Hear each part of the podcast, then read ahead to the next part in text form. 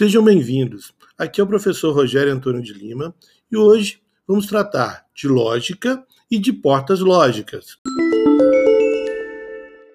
Iniciamos a história da lógica falando de Sócrates. Sócrates era um filósofo da Grécia Antiga e ele tinha como padrão conversar, dialogar com a população, ia fazendo perguntas, de uma, de uma, até que essa pessoa percebesse que ele não tinha a informação necessária, ou que o que ele pensava estava errado.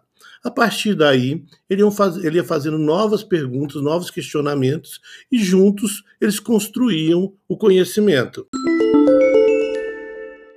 Sócrates acabou condenado à morte. Ele teve que se matar e não deixou nada escrito sobre esses diálogos que ele teve. Porém, um discípulo dele, Platão, é, escreveu é, esses diálogos e através dele mostrou como a gente poderia criar a verdade ou provar a verdade através dessas análises, que eram muito mais é, focadas na forma do que no conteúdo. Proposições, por exemplo, eu poderia dizer é, cachorro e gatos voam. Sabemos que cachorros e gatos não voam, mas a proposição diz que cachorros e gatos voam. Então, partindo daí, eu tenho como verdade que os dois voavam é mais importante a forma do que o conteúdo. Por fim, surge Aristóteles. Lendo esses diálogos, ele percebe que, é uma, que essa lei é uma lei imutável, que não depende da forma e que importa chegar à verdade. Eu tenho então verdade e falsidade,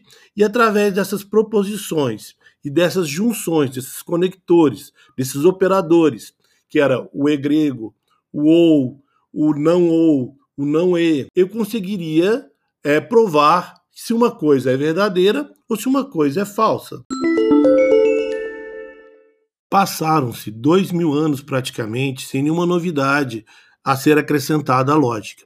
E aí, no século XIX, o matemático George Bully percebeu que seria muito simples eu escrever essas é, proposições, esses operadores de forma matemática, sendo que o falso seria o zero e que um seria o verdadeiro, usando a tabela verdade para a gente ver todas as possibilidades e verificar se uma proposição era verdadeira ou se uma proposição era falsa.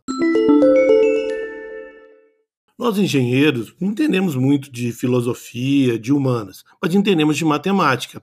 Analisando essa matemática, essa álgebra booleana, percebemos que poderíamos utilizar isso na eletrônica, onde a gente tinha vários estados que corresponderiam ao 0 e 1, um, ligado, desligado, conduzindo, não conduzindo, polarizado, não polarizado. Bastava que construísse essas junções, esses conectores é, é, em circuitos eletrônicos. Então construímos as portas. A primeira porta chamamos de E, em inglês, AND, e ela diz que só é verdade se todas as entradas são verdadeiras.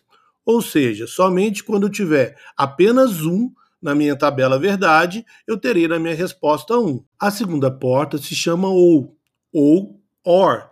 Ela diz uma alternância, ou seja, basta que eu tenha uma verdade para que eu tenha na minha resposta verdade. Ou seja, basta que eu tenha um em uma das minhas entradas para que a minha saída seja um.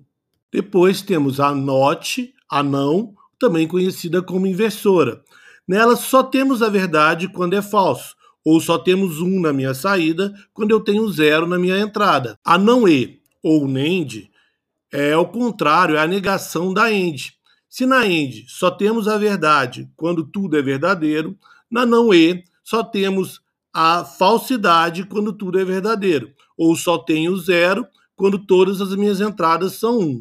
A não ou, em inglês, nor, é a negação da minha or. Se na minha or bastava eu ter uma entrada 1 para ser verdadeiro, na não ou, se eu tiver uma entrada 1, eu terei zero, ou seja, basta que eu tenha um 1 nas minhas entradas para que eu tenha zero na minha saída. A shor, ou ou exclusivo, ela diz que só terei um quando eu tiver número ímpar de entradas uns. E para finalizar, a XNOR, ou coincidência, eu só tenho um quando eu tiver número par de entradas zeros. Espero que tenha ajudado. Até a próxima!